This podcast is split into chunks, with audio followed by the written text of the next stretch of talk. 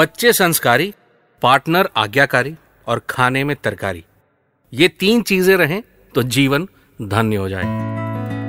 Midweek है किसी तरह घर जल्दी पहुँच भी गए तो शायद आज खाना बनाने का मन ना हो। तो हमने फ़ोन उठाया और बस ऑर्डर कर दिया कुछ हल्का फुल्का ताकि रात का काम भी चल जाए और ज़्यादा चिक चिक भी ना करनी पड़े। खैर, ऑर्डर में क्या सिलेक्ट किया? वही पनीर बटर मसाला या मसाला चाप या शायद चिकन करी। और साथ में चार तवा रोटी, दो लच्छा पराठा और एक येलो दाल तड़का। टिपिकल है है कि नहीं? अब मैं आपको इसी ऑर्डर पर गौर करने के लिए कहता हूँ। ध्यान दीजिएगा। रोटी भी रेगुलर है, दाल भी रेगुलर है। ऑर्डर कुछ भी हो जाए, ये दो चीज़ें साथ में ऑर्डर हो ही जाती हैं। लेकिन जो चीज़ चेंज होती है, वो है हमारी सब्ज़ी।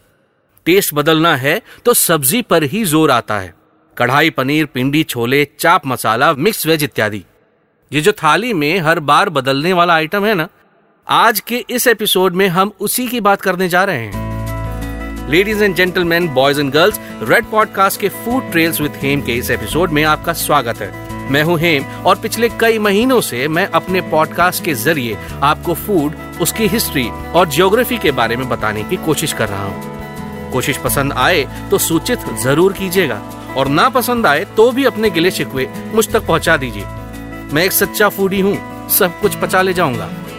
आज के इस एपिसोड में हम बात करने वाले हैं हम हिंदुस्तानियों के थाली का एक अभिन्न हिस्सा, जिसके बेसिस पर असल में हमारी थाली डिफाइन होती है। लेकिन शायद कोई ध्यान नहीं देता या यूँ कहें कि उतना नहीं देता। मैं बात कर रहा हूँ तरकारी की।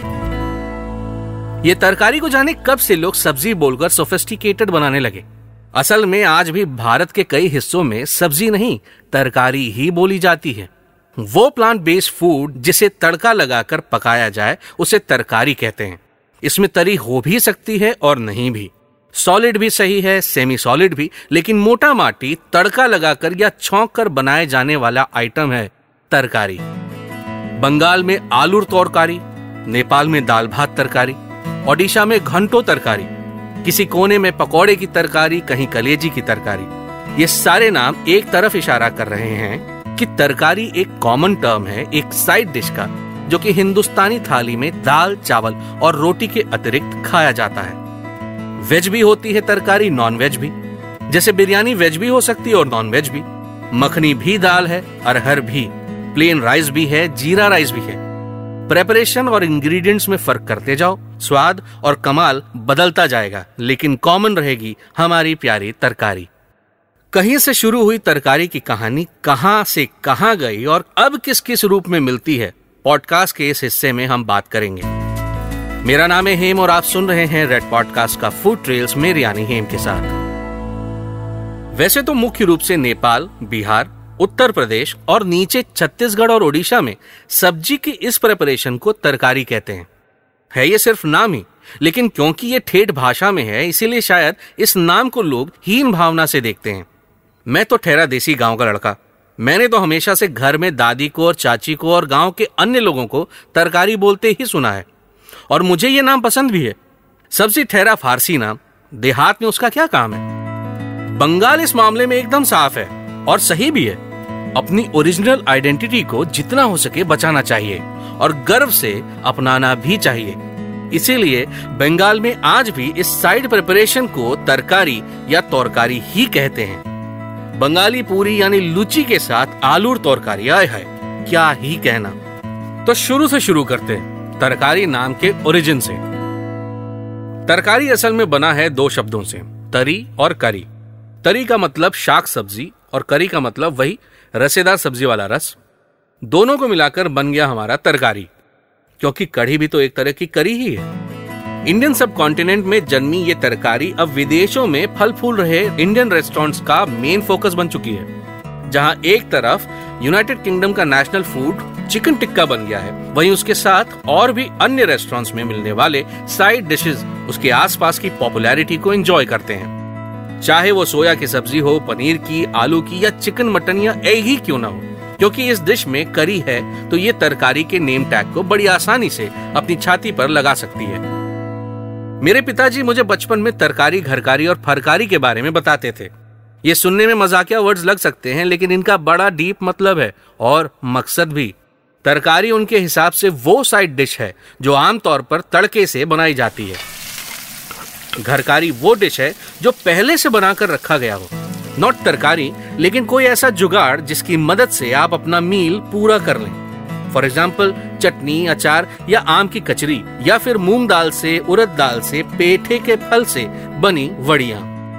फिर आती है फरकारी, जो कि आपके छोटे वाले किचन गार्डन से लपक के यूँ आया और आपके खाने का स्वाद उसने बढ़ाया, जैसे कि हरी मिर्च, कच्ची प्याज, मूली, गाजर इत्यादि। तो कैसी लगी ये जानकारी? समझ आ गया? तरकारी, घरकारी और फरकारी में फ़र्क। पुराने लोग भी कितने डिटेल में रहते थे ना? हर चीज़ के पीछे एक सोच, हर बात के पीछे एक लॉजिक खैर, आगे बढ़ते हैं और अब रुख करते हैं इस देश में तरह तरह की खाई बनाई जाने वाली तरकारी की तरफ़। मेरा नाम है हेम और आप सुन रहे हैं रेड पॉडकास्ट का फ़ूड ट्रेल्स मेरे यानी हेम के साथ। मेरे Instagram handle at the rate Hemu है ना, या फिर ट्विटर पर एट अमा हटाओ के नाम से मुझे खोजिए। अपना अच्छा बुरा जैसा भी फीडबैक है, मुझ तक पहुँचाइए। और मुझे मौका दीजिए इस पॉडकास्ट को और भी बेहतर बनाने का। अगर आप में से कोई नेपाल गया हो तो ज़रूर नोटिस किया होगा कि नेपाल और हिंदुस्तान का नॉर्थ पार्ट एक जैसा ही है। लोग हाव भाव बोली कल्चर बड़ा सिमिलर है।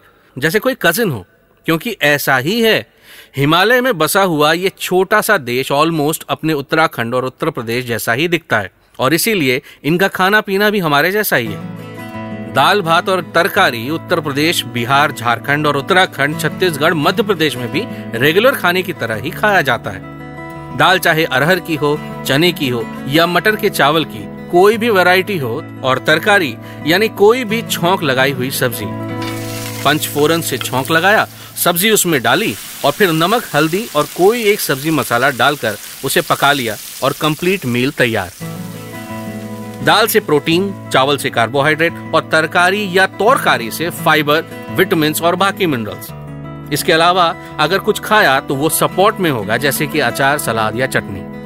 उत्तर भारत के कुछ इलाकों में, जैसे कि बिहार, झारखंड यूपी में एक जुगाड़ है, जिसे आमतौर पर गाँवों में, क्योंकि अभी चार मील वाला कॉन्सेप्ट नहीं है बच्चे सुबह उठकर बड़ों की तरह देर तक खाली पेट नहीं रह सकते तो अक्सर माए रात को एक्स्ट्रा चावल या भात बनाकर रख लेती हैं।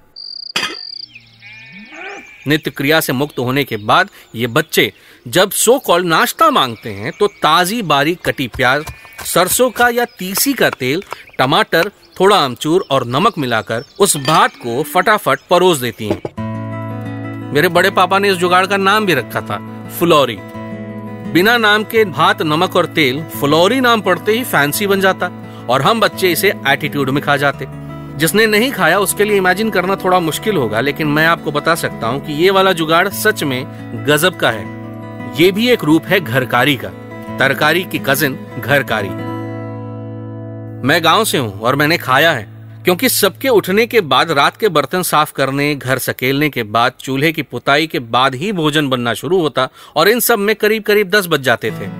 तो हम सब भाई बहन कजिन्स अम्मा की तरफ़ देखते, अम्मा या दादी और हमारे लिए आजी फटाफट फुलौरी बना देती और अब दोपहर तक बागीचे में खेलने के लिए हमें भरपूर फ्यूल मिल जाता।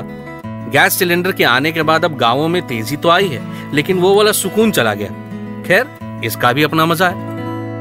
एक बात और, यही फुलौरी का रूप शाम को अलग होता है। सुबह फुलौरी रात के बचे भात से बनती थी, वो भी बिना फ्राई किए। लेकिन दोपहर में बने एक्स्ट्रा भात को शाम वाली छोटी भूख के लिए चाची इससे फ्राई करके बना देती और इस बार उसमें पड़ती थी तली हुई मूंगफली। ऊपर से हरी धनिया की गार्निश और छोटे छोटे भाई बहन अपनी अपनी प्लेट लेकर चाची के पास लाइन लगा लेते। फिर कॉरिडोर में बैठकर खा लेते और शुरू हो जाती रात तक चलने वाली अंताक्षरी। पहले लोग गाँव से शहर भागे और अब शहर से भागकर गाँव जाना चाहते हैं। सोचता हूँ अपने गाँव में वीकेंड स्टे वाला सिस्टम बना लो। लोग आए, रहें, पैसे दें और जाएँ। कैसा बिज़नेस आइडिया मुझे बताइएगा। मेरे Instagram handle at the rate Hemu हैना पर डीएम करके। मुलाकात होगी अगले एपिसोड में। अपना ख्याल रखिए। पॉडकास्ट से जुड़ा कोई भी फीडबैक देने के लिए आप मुझे मैसेज कर सकते हैं। आप सुन रहे थे रेड पॉडकास्ट का फ़ूड ट्रेल्स मेरे यानी हेम के साथ। बनाते रहिए, खाते रहिए और खिलाते रहिए।